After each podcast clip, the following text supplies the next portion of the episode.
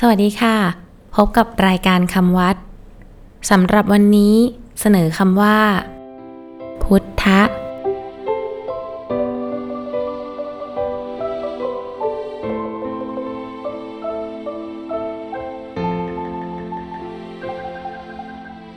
คำว่าพุทธะ สะกดด้วย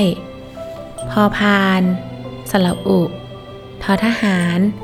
ทอทงสระอะ แปลว่า พระพุทธเจ้า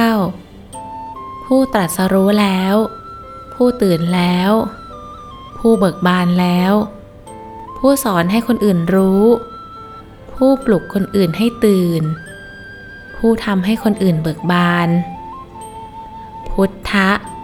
ปกติใช้หมายถึงพระพุทธเจ้า เช่น พุทธศาสนาหมายถึงศาสนาของพระพุทธเจ้า พุทธสาวก หมายถึงพระสาวกของพระพุทธเจ้า เป็นต้น และใช้ตามรูปศัพท์เดิมว่า พุทโธก็มี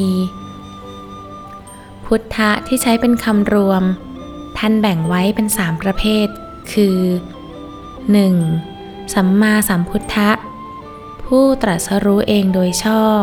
คือพระพุทธเจ้า 2. ปัจเจกพุทธะ ผู้ตัดสรู้เฉพาะตัวผู้เดียว คือพระปัจเจกพุทธเจ้า 3. อนุพุทธะ ผู้ตัดสรู้ตาม คือพระอรหันตสาวกสำหรับวันนี้สวัสดีค่ะ